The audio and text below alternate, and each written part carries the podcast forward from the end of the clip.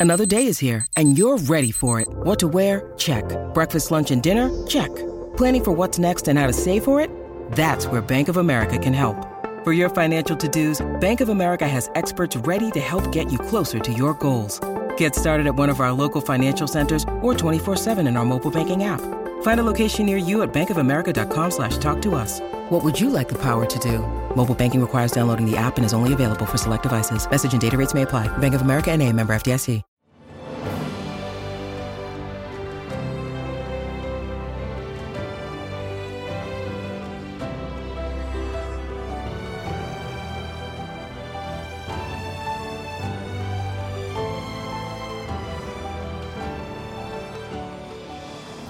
Welcome to the newest episode of Beyond the Fame with Jason Fraley. I'm your host Jason Fraley, picking the brains of the top filmmakers, musicians, and artists of our time. R&B and neo soul icon Maxwell performs live at MGM National Harbor this Saturday and Sunday nights. We spoke about his evolution from Maxwell's urban hang suite to Black Summer's Night, and even the recent phenomenon of fans posting viral videos of his dance moves. Hey Maxwell, hey, thanks so much for joining us on WTOP in DC. Thanks for having me. It's good to be uh, on your show. You know, I love DC. DC's like pretty special for me. It's really nice memories. What is that? Uh, wow. I mean, it was the first time I played like five or six Constitution halls, you know? Yeah. in my early 20s. uh, it was when I really felt like I made it, you know, when I would go to DC and I'd be there for two weeks performing. Um, so you know, uh, you know, I just want to thank everyone out there. Most of them are probably all grown up and have kids now. so uh thanks for coming to the shows and uh, thanks for playing the music to your, for your children because they come to the shows too. So wow, it's like a, a second wave, you know? Exactly. That's how it happens, though. You know, we all, you know, folks my age, we all grew up listening to your stuff, and now you get multiple generations that can come on to your shows. So that's great. Uh, well, we should mention that the reason we're talking is you're coming to the MGM National Harbor here on November 12th and 13th. So everybody get your tickets now. What can we expect from from the concert? I assume all the greatest hits that we're talking about, you know, that we grew up with. But is there anything new, you know, future album stuff you're gonna drop in there too? Yeah, we're gonna probably play. We're gonna play the you know the single that we dropped earlier this year, which you know I just great. You know, did, like it went to number one, which was amazing to me. Um, and then we're just gonna play the songs that people you know wanna wanna hear. Uh, I'm excited. I'm excited to go and and and, and spend some time in DC. I mean, there's so much about DC that I love, and obviously, you know, there's politics part, and I mean, you know, but you know, it's the people. There's something about something about how they welcomed me back in in my early days that I always hold close to my heart, and uh, it's always like a pleasure to to walk through and.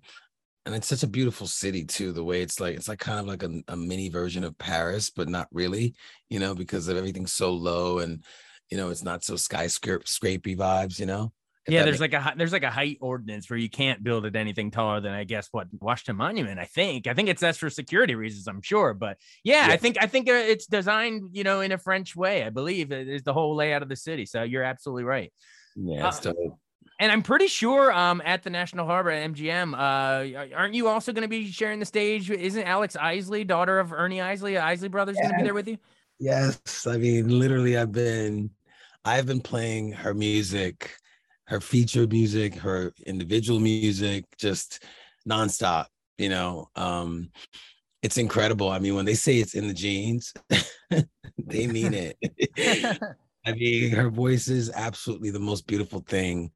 Uh, it's like the only way I can describe it is like if if like a if like a uh, you know multiple multiple doves were flying in in a, in, a, in unison in the sky. That's that's how um, Alex Isley's voice sounds to me when I hear it. I mean, it's just it's beautiful, you know. And for someone to be able to successfully cover Patrice Rushen without pissing me off or anyone off is uh is is is a is a monumental feat. So I'm I'm so excited to to share the stage with her. I think she's just such a she's such an amazing uh, musician and artist, and uh, and then of course she comes from music royalty so it's oh, like oh yeah i'll be on yeah. the side of the stage watching you know you know, just like everyone's watching um, her as well. So I can't wait for that um, for that introduction because I haven't had I haven't, I haven't had the chance to meet her. I just I've, I've just been a fan for for, for a while, you know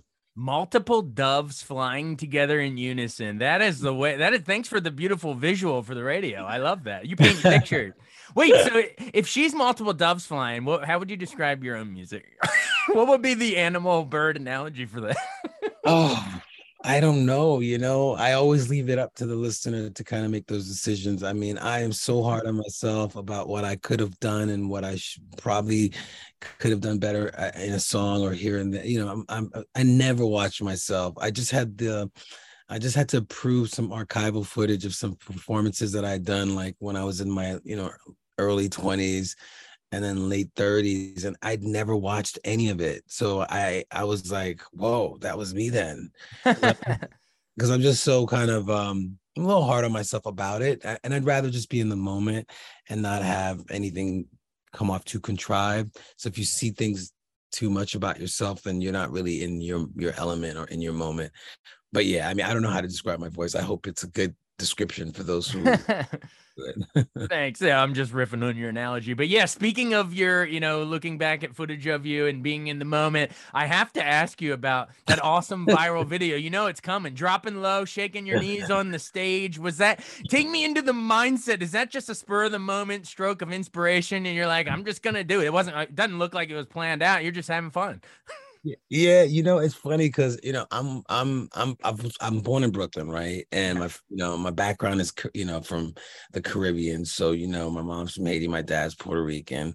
You know, everyone goes low. You know, that's what it is. um, from from a from a southern perspective, you would think of it in a different way. You know, I hear people say that I'm twerking. Um, I hear people saying various things, but the funniest part of it is that I'm unbothered by it. I think it's actually hilarious that people have like created all these different versions and reasons. right. Like who knew, you know, it took off. Eh, you know, I did this forever ago and it's not been even a part of the second leg of the show. So I was like, what took y'all so long to come for me? You know? but love to everyone though, for everyone who uh who participated in creating a uh their own version of the video. I don't know what they there's so many there's so there's so many iterations of this. Yeah. But the internet is the internet, and God bless it for being what it is. Keep the videos coming. Who you can you you can't predict this stuff. It's hilarious what catches on and, and takes off into a life of its own. All I right, mean, well, you couldn't you, pay for it. It's literally like the most insane thing. I was like, wow, this I can't believe this is happening. But but Free God advertising. Yeah, I don't know. I don't know what I'm selling there, but you're selling the moves, man. Oh, I love it. Well, you mentioned that. let's go. You mentioned uh, you're born in Brooklyn. Um, uh, you know, with, with your parents, and I guess this, this we're talking uh, 1973 Brooklyn here. So I want to know how you got into into music in the first place. Did was it you received a keyboard from a friend, or what was that initial spark? Well, yeah, there was. I, I, have to say that the initial spark came from my grandmother. I mean, she, you know, first thing she ever gave me was a Bible, of course. Um, came from a very religious um, Christian family. Um, the second was a harmonica, and the third was a radio. Uh, and the radio was what really set me off because that's when I heard you know radio stations and i heard music and for some reason i was particularly drawn to r&b and soul. Obviously there were so many channels you know on the dial but for some reason i just loved you know the r&b stuff. Like just, what artists what, uh, what artists were you listening to as a kid? Oh wow there's so many um like we're talking like marvin gaye or what we talking? Well yeah of course i mean that that's that was always going to be be playing, you know, no matter what. But like currently at the time during the like late 70s or even in the 80s, you know, there people like Anita Baker, there were artists like, you know, New Edition, obviously Janet Jackson at the time, obviously Michael Jackson. Um, you know, it just I just my element I always was drawn to the R&B soul thing. Uh, I don't know why. Maybe because there was so much emotion and pain and and and and beauty in the voices that sang. And so you know I, and then i that's when i kind of but i was very you know hesitant because you know i didn't want to i didn't want to embarrass myself and fail you know so I, I i sort of edged myself in to to being part of music slowly but surely you know because i wasn't being you know i didn't have like a you know my mom wasn't taking me to auditions when i was like 15 or 13 like most of my contemporaries they started no they knew when they were eight and they were doing talent shows they were on star search and all these types of things and i would see them on star search like i saw you know beyonce you know on star search i saw Aaliyah on star search um you know so for me, I, I was I, I, got into it a lot, later than most people do, uh, but I really felt like I was gonna really be a songwriter initially, and um, and that's kind of how I that's kind of how I worked it. And then someone, Mitchell Cohen, being that someone, uh, an amazing writer, amazing A and R um, music, he he he said, I, I we want to sign you," and I was like, "Oh no." It's happening you know? So when they decided that uh, i had to think about it because i was very scared because fame is very crazy you know? You, can you know you can start out one way and end up another way and but i just couldn't live with the what if. So i just you know i went with it and um and we are here today you know absolutely and when you're talking about you know getting getting signed and you uh oh it's happening this is uh i guess it's columbia records in 94 um yeah. take take me into putting together that breakthrough album we all remember maxwell's urban hang suite i guess that released in 96 um yeah. but man uh every all your fans will know ascension don't ever wonder and something something and basically that whole whole album at this point. It's like a legendary album now for for the genre but uh talk about you know do, do you any good memories of actually being in the studio? Tell us where it was recorded or or where you were and how you you know wrote those those hits. You know i, I want to know the goods on, on maxwell's urban hang suite. Okay i got you. Um i mean i have to kind of point my i have to really say that you know the, it, it was the fellowship of the people that I've got to meet uh, along the ride. You know, obviously Hod David, eventually Stuart Matthewman, Itaal Shur, you know, Gene Lake on drums, Wah Wah Watson, um, you know, uh, Peter Mokran, um, who was from Chicago, who uh, did some of the mixing and some of the co-producing kind of stuff because they didn't know they didn't trust that I could produce myself. So initially, that's kind of how it started. Um, but you know we were just making a record and the great thing about mitchell cohen is that he said you're not you don't have to make a, an r&b record. You don't have to make a, a record that's just make the record you want to make. And that's why it was so i think you know i don't want to like you know you know pat myself on the back but i think that's why it was so unique to what it was because we weren't restricted in any way to focus on like what would get on radio you know what because if i was making a record at that time what was on radio was completely different from what urban hang suite was. Yeah. And and and you know i'm so grateful to to mitchell and also to to to the staff at columbia at the time. You know it took them a while to understand what they were going to do with this album. Um i don't think they really understood that there wasn't an audience for it because you know it's a business usually it's a business for a lot of people you know and they just they just do the business thing and this was a creative experience that was like in their face and they had to figure out what to do with something that was just purely creative you know? We had no agenda. We had no radio agenda. We had no uh I, we just had no agenda. It was like, what is the thing that we like the most about all the music that we've grown up with? Let's make a record that can kind of be that way. And so it sat on the shelf for about, you know, a year. You know, I watched all these uh, people being released, you know, the incredible legendary D'Angelo was released. Brown and, Sugar was 95, right? And Erykah Badu's Baduizm was 97. So I guess yours was sort of right in between. The trio of those, those are like the neo soul, you know, the yeah. breakthrough. Yeah, you know, it's it for me to be associated with those two incredible artists is like uh I, at the time I had no idea what the magnitude of that would be, but you know, now, you know, with my you know 49 year old mind and spirit or maybe my spirit's a little bit older than that but you're old soul. Um but yeah i mean you know but i was you know on someone's shelf just you know they didn't know what to do. We were waiting for I guess staff or people to come in to sort of like market this, but I don't think they really understood that they didn't really need to market this album really. They just needed to just let people hear it. And thankfully, you know, um, the more people heard it, the word got around and it was discovered mainly by people it was a discovered record and and the label had to kind of catch up with like the discovery of the audience and that was like the the that's the best part of the, that album and and i think my career in general is that it was the people not the establishment that made the, made it happen do you know yeah. um it, it took the establishment to market it and you know obviously make the CDs at the time when we had CDs and mm-hmm. records and all that but it was the people that demanded and um and wanted it so it was very exciting to see that um that that's what made it work and and come together so thank you to the people. Thank you to the people. Did it blow your mind when people are now, you know, they're at that point now they're saying you're like the next Prince or Marvin Gaye or you know what I mean? Like that's got to be mind blowing. oh yeah, because you know I knew I wasn't. Um, you know I knew that that was just all just um, you know I guess people's uh, ways of categorizing situations so so that readers could um, understand something or so that papers could get sold or whatever it was. Right.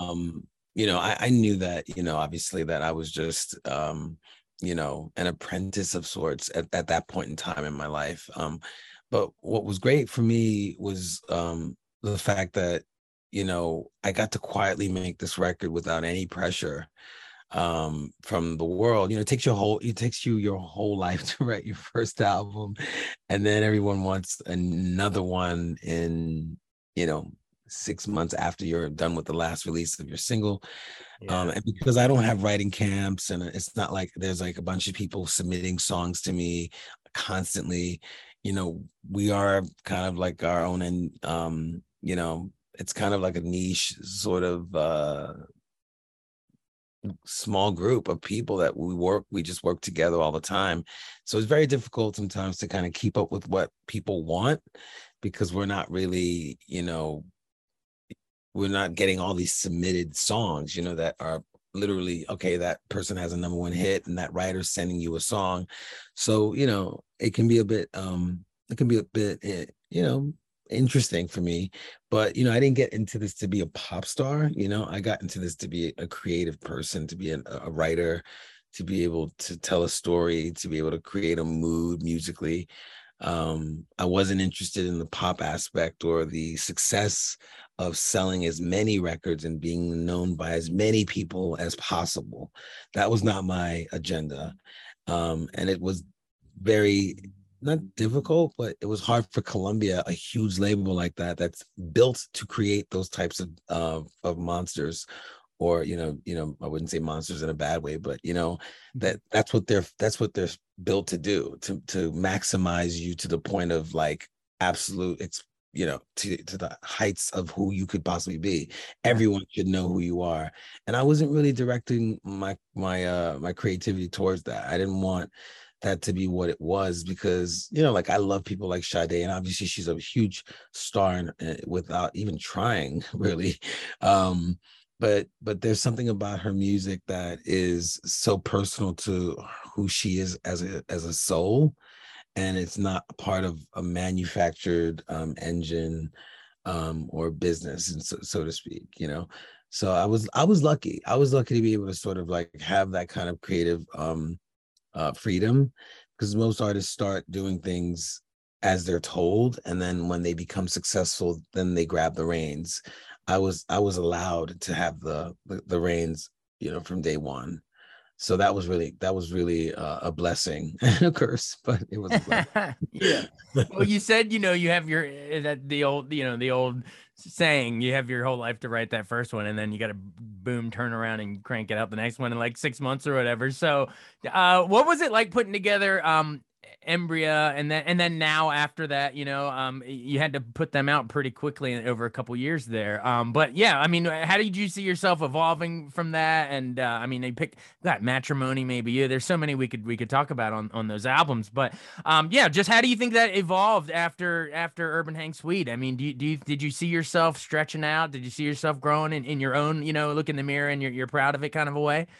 Well, here's the thing. So, so it's really good question, by the way. Um, so the, the not really, but you know, no, it, it, it is because, and I'll tell you why. It, it's at first, first of all, I had the unplugged that that happened, and then a very special song called This Woman's Work, which was always around, which I was always sitting around and it was always in the back of my mind that that this Kate Bush record is just the most amazingly beautiful record I've ever heard. And so when you do an unplugged, there's like, okay, there's an opportunity to do one cover or two covers. We ended up doing Trent Reznor's closer uh, and making it like a church type of uh, you know soulful thing, and then and then of course the the the, the incredible Kate Bush, who I've been a fan of. Like I know more than just that song. I mean, I just think she's she's one of the most rarest uh, creative forces that's ever made music. You know, she's just a,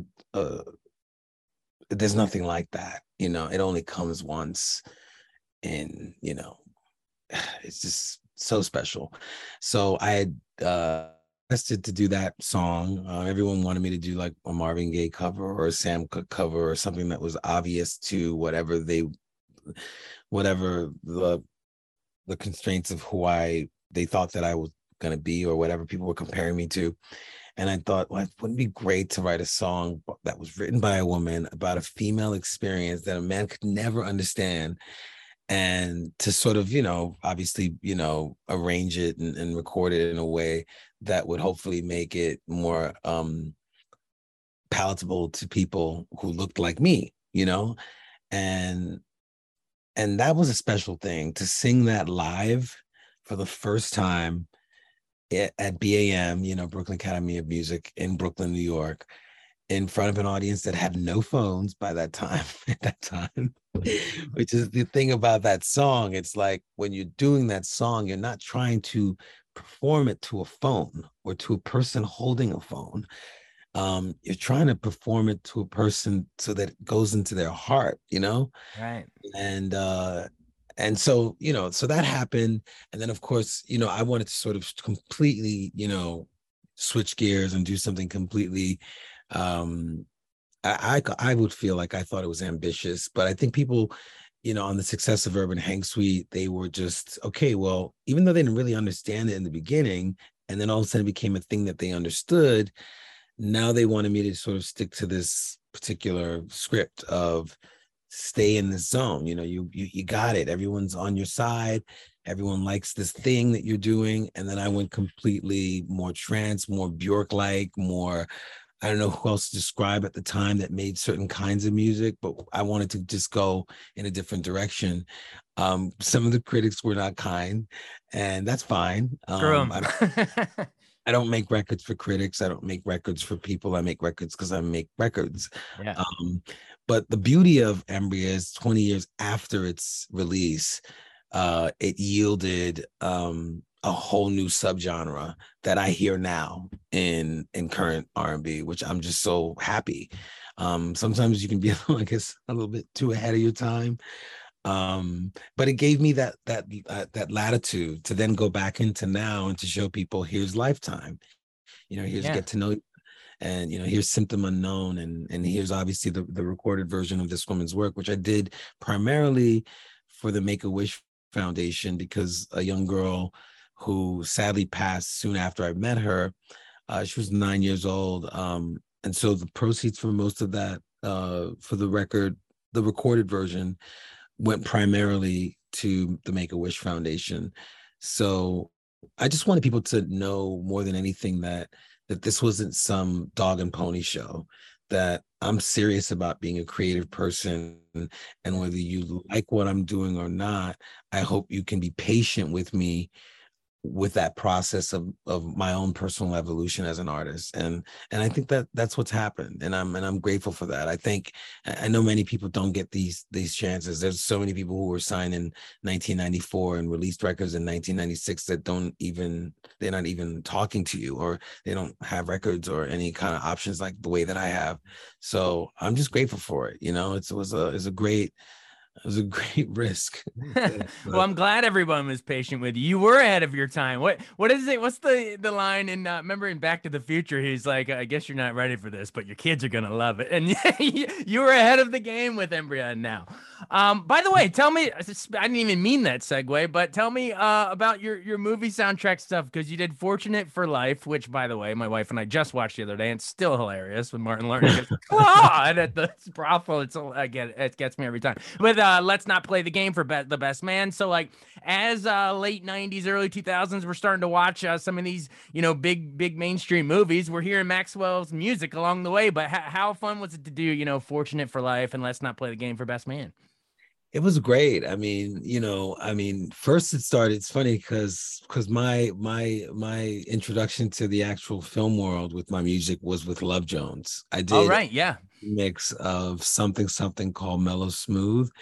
And it was like a slower version of something which i this is like all happening during the time that i'm that my album is on the shelf I have nothing to do. And I'm like, well, let me just make some new versions of these songs that I've already recorded that are not that are not being released right now. And so when the album came out, they were like, hey, we need something for this amazing uh, new movie called Love Jones, you know, starring, of course, uh, you know, Trey Lorenz and um you know Nia Long and and and this incredible story of black love in a very normal way like um and then you know they they put they put it on the soundtrack and of course that movie had you know uh Dionne Farris you know uh, uh that, the song hopeless. It also had um the sweetest thing i've ever known by lauryn hill. I mean it, it it just would go down in history as like a killer all killer no filler soundtrack. And so i think that's how all these other soundtracks came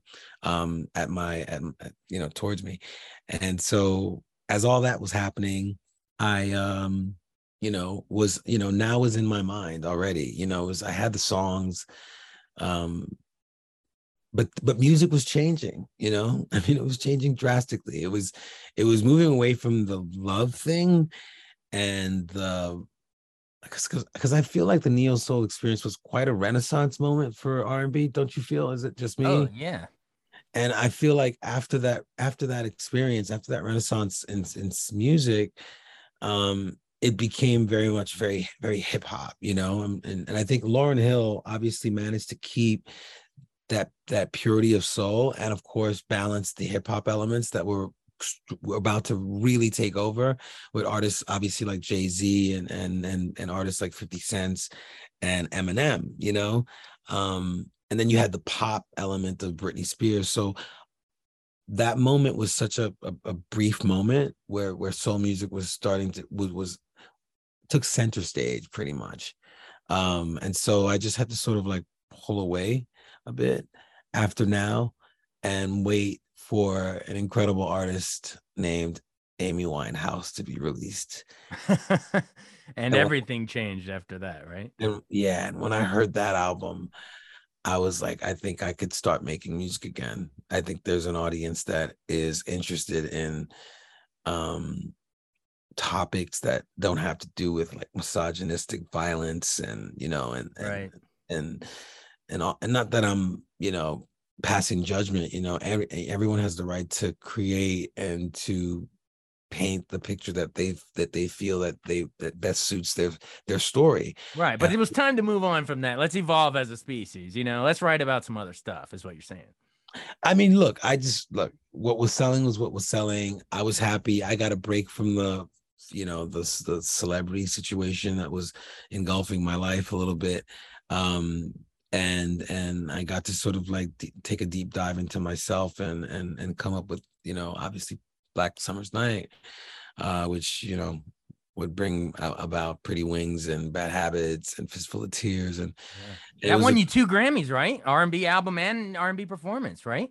Yeah, yeah, that was like actually after the 16th nomination. That was when I finally finally 16 yeah. times the charm yeah i mean you, you know and it's funny because because it's, it's interesting i i I don't make the music for the accolades, and I'm I know we someone will probably say yeah whatever, but I'm not a metrics person. I'm not like there's you know the Velvet Underground sold what 12,000 records or mm-hmm. something? I don't know but then it it but it created David Bowie you know? And it created like all these different artists who would get who would go on to to change the landscape of music. So for me you know the the, the success is is is in the creation of the work. It's not in the you know how many streams am i getting or how many you know clicks am i getting? And um you can't put a number on that stuff. It's all about the creation and the influence on other artists. That's that's kind of the lane that i that i'm in. But you know obviously you know music is a business and people are counting coins sometimes. And i'm just grateful that here and there I, I, get a couple of things that just like go fly out the gate like crazy. You know like i wrote pretty wings you know because i was in a relationship at the time and um it had gone a certain way and i had a lot to do with why it, it didn't go the right way and i just wanted to honestly speak about my misstep in a song and that song ended up sort of like putting me back on the map in a, in a, in a, in a very special way and I didn't have to have an afro. I didn't have to have all the quote unquote um, things that people thought were the reasons why my success was my was happening initially people were like it's about his look you know or it's about this. Um it's very funny how as you're as, and i'm a 20 something year old person very sensitive obviously at the time and new to this world of of celebrity and and you're constantly being uh because uh, people are competitive they want to they want to win they want to be, be number one and you're trying to contribute and they're trying to compete and it's a it's, it's a different mindset completely. And so I, you know, so I just sort of, you know, decided to say, okay, let me just like keep contributing and I'll let them be, I'll let them all compete with each other and I'll just contribute as much as I can. Um so that's that's kind of how it all like came together. Um and i'm just happy that people uh i think that i think take coming from that perspective is why i don't never i don't necessarily need an album to go to go on the road really um i don't necessarily need a, a song out uh i've like had four years at times where um there was no music out and there was a completely full theater or amphitheater or arena or whatever it was that I was at or. And and that's an amazing thing to have that's just like that's like a U2 type thing to to have and, and I think you know what I mean by that because before U2 was the biggest band at the time when they were the hugest band and they're still big in my mind they were selling stadiums they were selling oh, arenas yeah. and radio had no idea about who they were yeah. and so that brings me back to the beauty of like having the people make the decisions. I mean, you know, we need the establishment, of course, and we're grateful for the establishment, but it's the people that I care about the most. And it's the one, and they're the ones that kind of stick around and, and believe in you when 12 executives have been fired from the, a position that, you know, right. that you needed them to be in so that they could be um, invested in you. Um, so I'm grateful for that more than yeah, exec- executives come and go. The the suits change, but the uh, the people and, and the people that love your music, they're they're they're forever with you on the ride, and that's what matters. Um, uh, just to sort of round it out, um, my listeners will kill me if we don't mention the other Black Summer's Night album because what I guess you know your fourth album was all caps black, and then the fifth album was the all caps was the Summers part. Just so our listeners know, it's it's similar names but different. You different know, albums. you know your stuff, Jason. Wow, I you got to do a little research. I'm I'm just dude. Don't give me too much credit, man. I'm just talking about album titles. but uh, but tell me about the Lake by the Ocean, though. You know, how how'd you come up with that? Because that won you an R and B Grammy, but uh, best R and B song. But tell me about and, and by the way, that hey, that brings us full circle to the viral video because I think that's what you were performing when you're shaking them knees. But yes, um, wow, you got a definite reaction from me from that. Uh, yeah, it's so funny because you know I saw something that Questlove um posted, which was so funny because you know he and I love him. We're great friends. I love the movie that he put out, The Summer of Soul. Absolutely genius. Oh my god, so good, so good. Um, and then you know he posted this thing, and I think this girl wrote like, "There is no Maxwell song that calls for this," And the irony of that is that I worked with this guy on a remix for Lake by the Ocean called, uh, his name is Michael Brun. Uh, he's already won, I think maybe two or three Grammys with J Balvin. He's from Haiti. Um, his mother's from Guy- Guyana. Um, but you know, he's he's full blown Haiti in, in, every sense of the word. He was born there. Um, and I met him when he was like 20 something. He was doing EDM records, and then he kind of moved into more like sort of like a soca, tropical, more you know, island feel to his music. And so he did a remix of Lake by the Ocean. And and we perform that remix, you know, usually sometimes I do it, sometimes I don't. Um and that's where all that comes from. So when i when i saw when i saw the meme where there's not a song that calls for this it was like i guess that girl didn't ever she didn't ever she never heard that song. That song is that. now that song's doing pretty well because of it's so weird. It's so funny. Um you know uh look at the end of the day, I was locked up for two years, just like everyone else. Yep. I was able to come out on tour and I was feeling a little hyped up. And so that's kind of what happened. And that's why you have your viral video. You have a man that was trapped in a cage who has been released and he's in front of an audience and he's just happy that people have come. And that's kind of what, you know, I guess sort of imbued the spirit of what you probably saw in the viral video.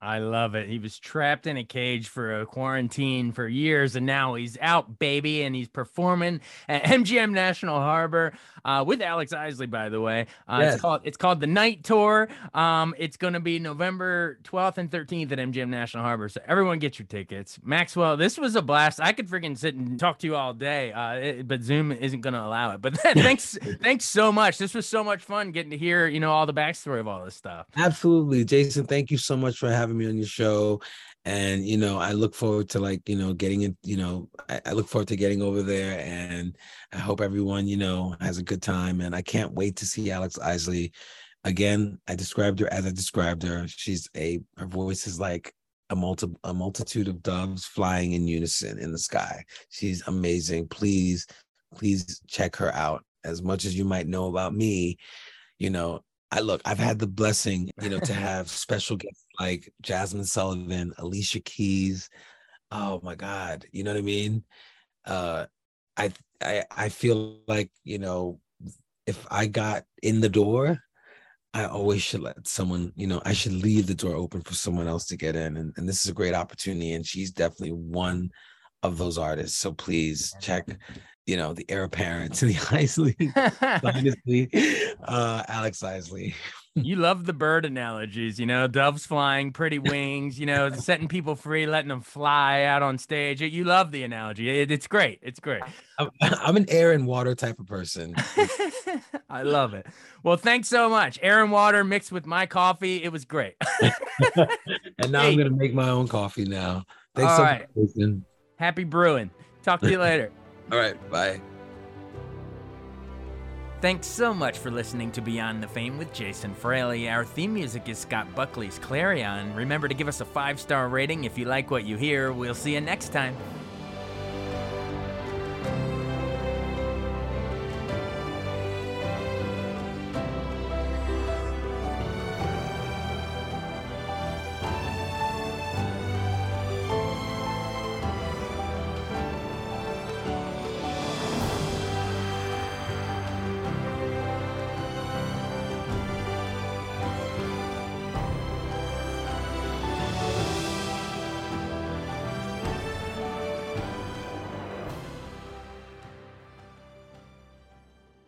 Explain your DNA on, on 10 cases, man. You're inside the police interrogation room with the alleged Potomac River rapist. I'm not guilty on any of this stuff. So calm, so reasonable. Could this be the man who terrorized women for nine years before murdering a brilliant scientist two decades ago? Experience one of the most fascinating true crime podcasts available. Join crime reporter Paul Wagner for Unknown Subject, Season 3 of WTOP's American Nightmare series. Search American Nightmare Podcast on all podcast platforms. I wanted to take a second to tell you about an app I really enjoy. Living in the DC area is great, and Podcast DC gathers all of the local shows that I like all in one local app health, sports, local news, politics, and so much more. Podcast DC is the new local app with hundreds of DC area podcasts to choose from. I can earn exciting rewards just for listening and share the podcasts I love instantly. Available in the App Store or in Google Play, listen local with Podcast DC.